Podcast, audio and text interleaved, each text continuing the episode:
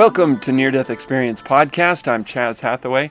Today we're going to share the near-death experience of Kim from uh, n derf dot org. And Kim says, I was in an urgent care clinic receiving a P I C C I V line.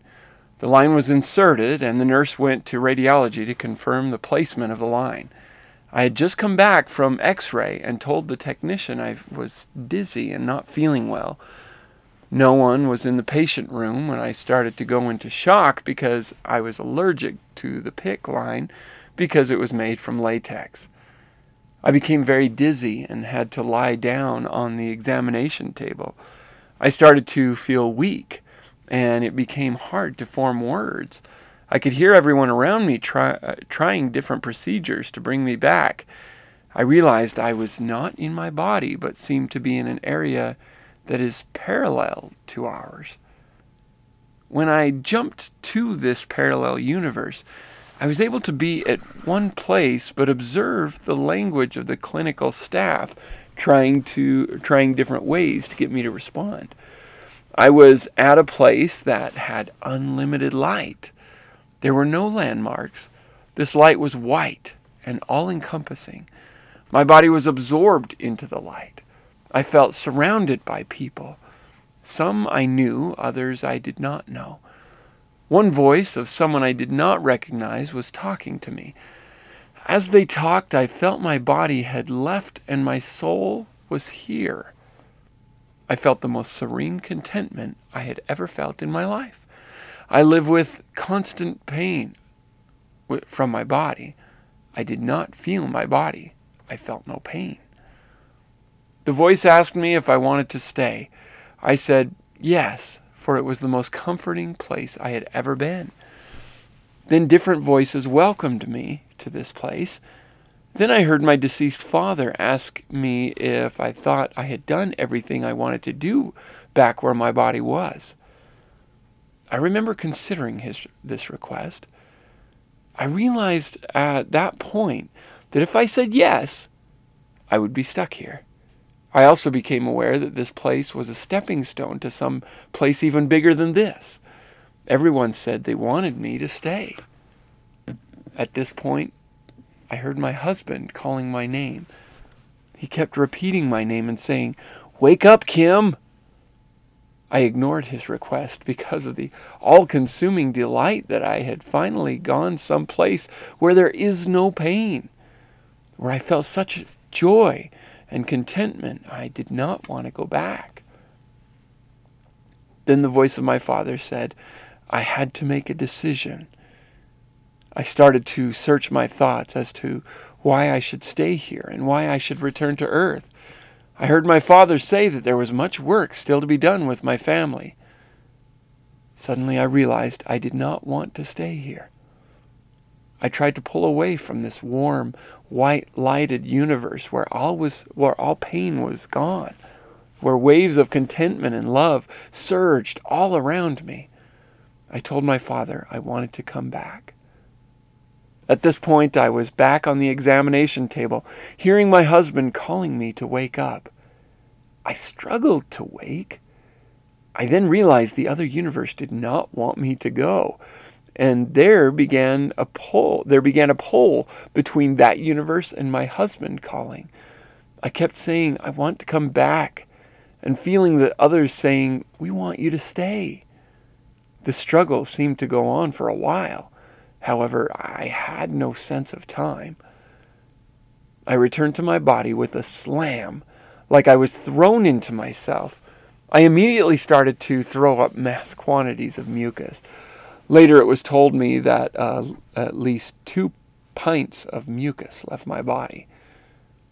I woke from the lethargic struggle, feeling my body body's pains and understanding immediately the choice I had just made. The treatment team was so excited to have me awake that no one asked any questions of me.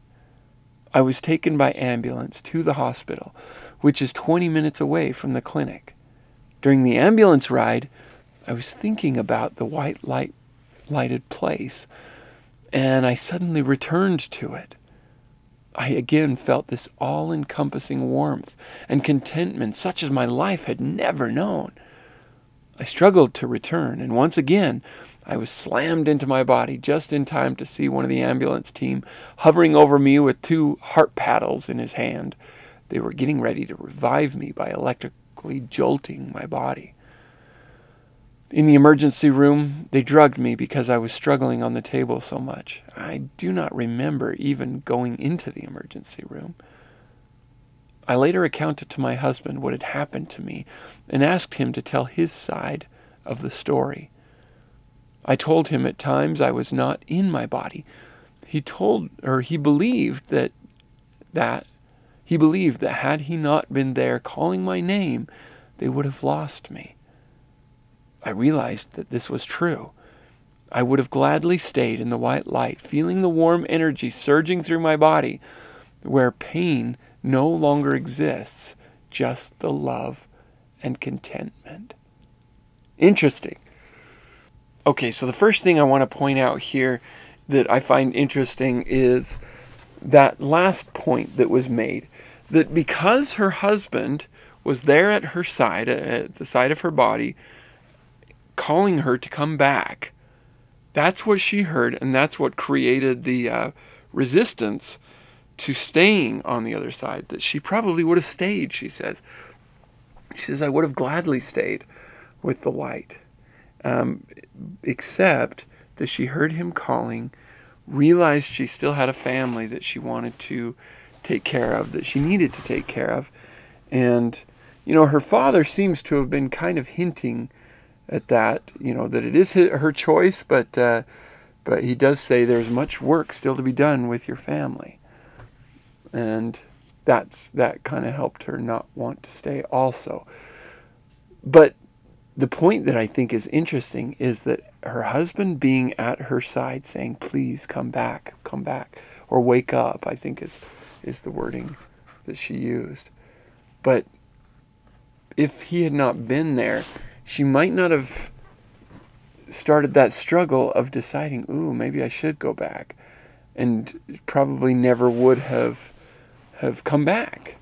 The uh, the love and the uh, comfort and the warmth was just too inviting.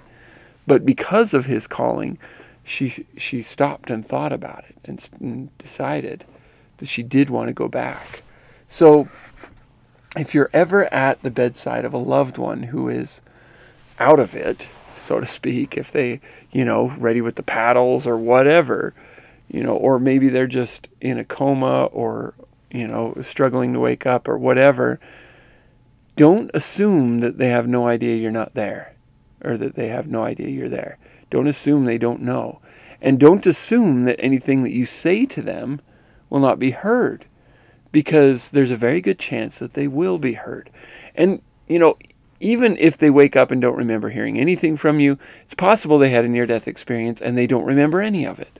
In fact, most people who have had near-death experiences don't remember them right away, or at least, uh, it, I, I'm going to say around fifty percent. That's just I'm just throwing that number out there, but my guess, based on things I've read, most people don't remember it immediately, or not everybody remembers it immediately, but they remember it, you know, a short time later. Sometimes a long time later.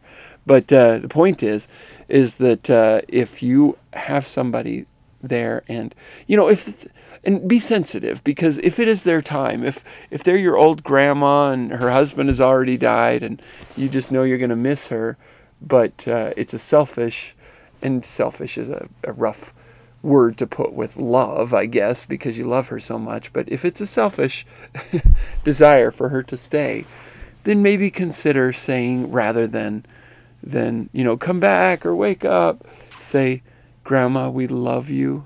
We just want you to know that whether you stay or whether you go, we are, we love you and we accept your decision and we will support you. Something like that. Or even saying, it's okay to go. It's okay to, to go into that wonderful place that's calling out to you. That's okay.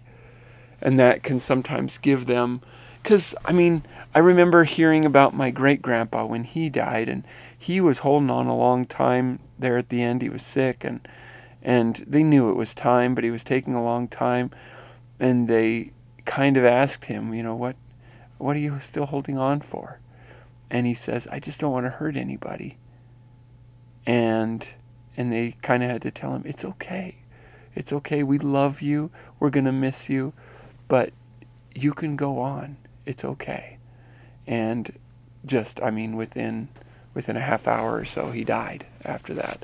So there may be comfort in hearing that it's okay to go. But if, you know, like this situation where it looks like there's probably much for them to live for, asking them, please come back, please stay. It's okay. And you can you could even go so far as saying, look, if you need to stay on the other side, I understand, but we really, really could use you back here. You know, something to that effect, so that they understand that, you know, you're not going to feel betrayed if they leave. And that's kind of hard because, I mean, let's face it, sometimes people do feel betrayed when somebody dies. And it may not be any choice on the person who's dying. They may not have had any option to come back. You know, most people who die don't come back. And uh, and I suspect that most of them were not giving a, given a choice. They're saying, I'm sorry, your time is up, your body's dead. And and so, um, you know, it's not very fair for us as as the people behind to be angry with them, and yet sometimes we are. It's kind of like survivor's guilt. It's just something that happens. It's a natural reaction that the body has, that the physical body and the mind and the psyche have to loss. And though we, you know, though that sometimes will happen, we don't need to feed it. And we also don't need to allow ourselves, you know, because because knowing these things about near-death experiences, we may know that it's very possible that they were on the other side and heard our thoughts saying, please come back, and chose not to come back anyway. And that makes it even harder for us to say, you know, how could you do this? Or make it harder for us not to say, how could you leave me like this? Because, you know, we, I mean, everybody's going to die. Everybody's going to die. And if your time comes, then your time comes. And it's not fair to be bitter, but sometimes it does happen. But recognizing as individuals, if you're hurting because somebody has died, don't blame them for that. That's not fair. That's not fair. And yes, we all have a level of selfishness that uh, says, says, but I want them to stay. I need them. I need them here. But if they went, then you don't need them. In fact, often it's probably that it's time for you to move on without them. There's some growth that you need to do that you can't do with them. That's often, I think, the case. I have also heard it said that um, with every death of a loved one, a gift is left behind. I don't know if it's true. I don't know if it's true.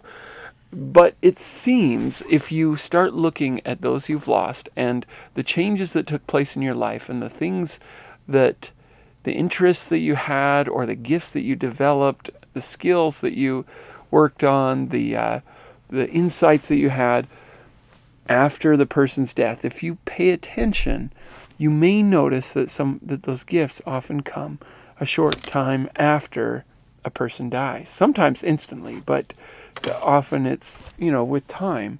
And uh, I've heard it said that every time a person dies that is close to you, they leave something for you in return. And that's going to be different for every person. I don't know what it might be. It might be a spiritual gift, as we might consider some after effects of near-death experience type of things.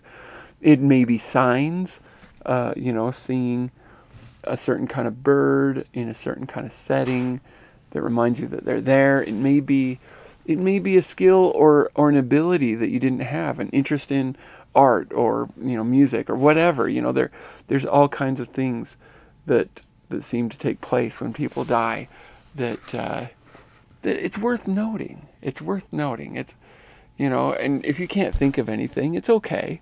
It's okay. If nothing else, it may be just the growth of having to have gone through loving the person, missing the person, having your heart break with their death, and then being able to move on. I mean, that is a gift. It's a hard one.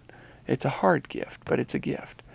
And In other cases, there may be multiple gifts that come to you at the death of a loved one. Anyway, um, so the, the point that I wanted to make from that was that that there's a good chance that your loved one can hear you.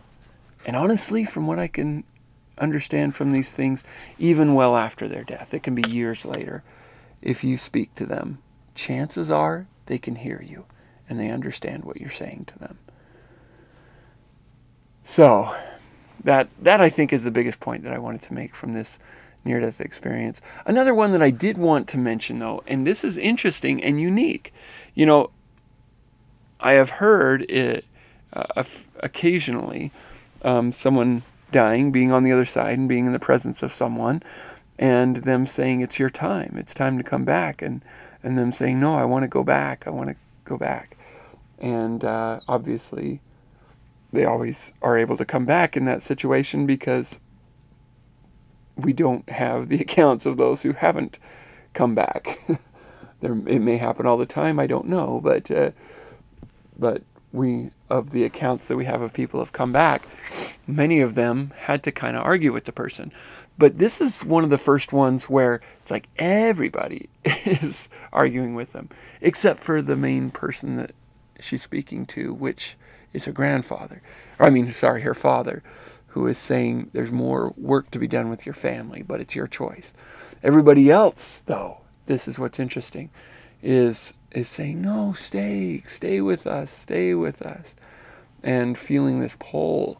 Um, they, you know, she says, I kept saying, I want to go back, and feeling the others saying, we want you to stay.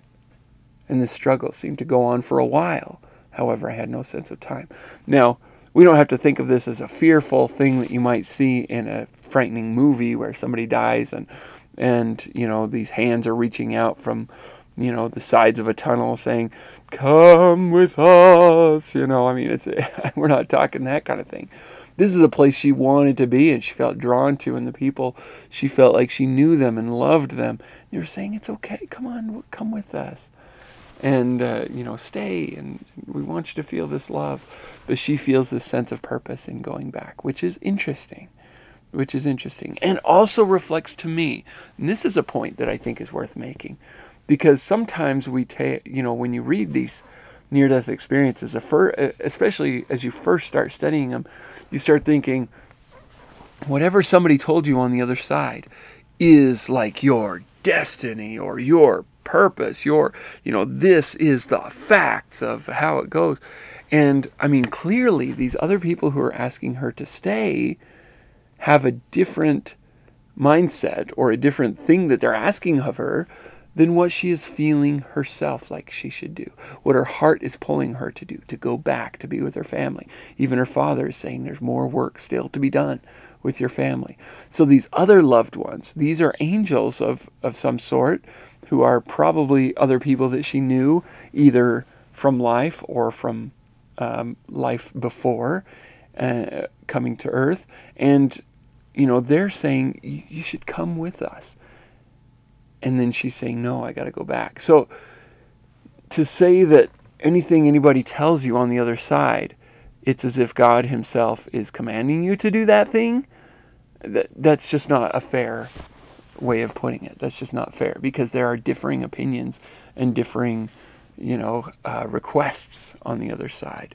So just because someone is told, you know, when you go back, you need to do this, I, it's probably the case that they need to do that, but it may be that that's what they would suggest, and maybe there's somebody else that they wouldn't. Maybe I'm drawing too much out of that, but I think that's worth noting, especially when there are different people that they meet and there are different emphases uh, and emphases that are given by the different beings that they come across. And so you still, even with things that you're told by people on the other side of the veil, you still have to follow your heart, you still have to pray and ask for God's guidance, and you still have to follow your own path, because even those on the other side of the veil may not, it's not they don't have your best interest in mind, they certainly probably do, but they're going to have differing opinions about what that means. So If you would like to support the podcast, you can do so by going to patreon dot com slash N D E cast. There's also a link to that uh, U R L on near death experience podcast dot org, which is our homepage. If you would like to, you can, oh, and, and there you will be able to, you can um, become an ongoing monthly uh, contributor um, at any amount that you choose to to contribute. Also, if you would like to contact the podcast with your own near-death experience or with a question or a comment, you can do that by emailing near death experience podcast at gmail dot com or by calling nine seven zero N D E cast. And thank you again, all of you, so much for listening.